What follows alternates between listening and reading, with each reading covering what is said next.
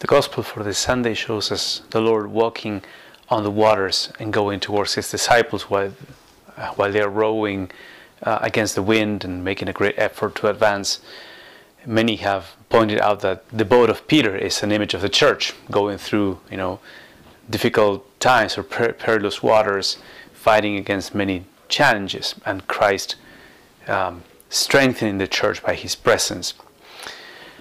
Something I'd like to point out in this commentary on the gospel is that there's there's two things that stand out very clearly. Number one is that the Lord appears as the one, the God who can do the impossible.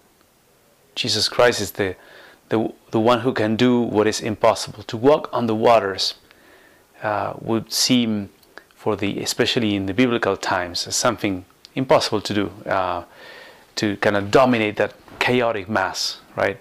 Um, we can we can picture that not only physically but also in a, in a sort of spiritual way.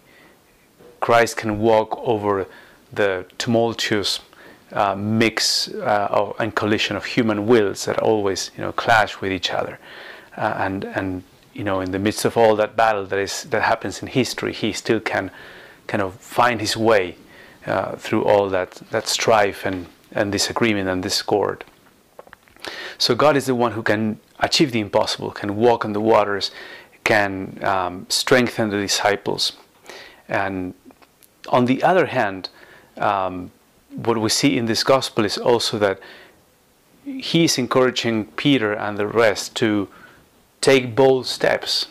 The fact that God does all these things doesn't mean that he expects us, his disciples, to do nothing. So, for example, look at all the details here. He, he sends the disciples uh, to cross the lake when he knew it would be a difficult crossing in the night.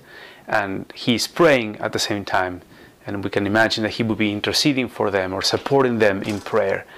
Then uh, he walks toward them, and when Peter, they are scared, he he encourages them. He says, "It's it is I. Do not be afraid."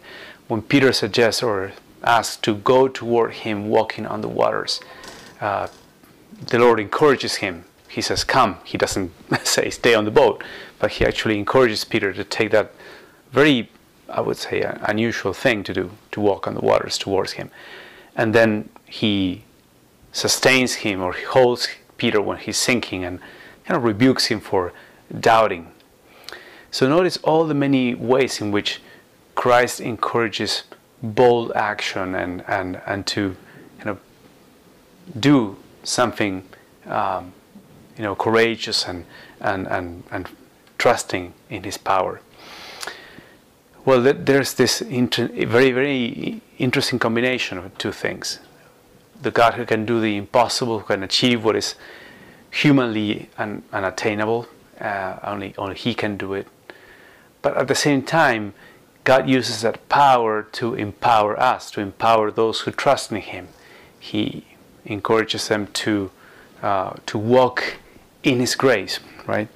So maybe something, a perspective in which you can meditate this gospel is number one is to think what are the storms in your life right now, maybe in recent times or right now at this time. What is what are the winds, the challenges, the storms that you have been facing or that you had to face regularly?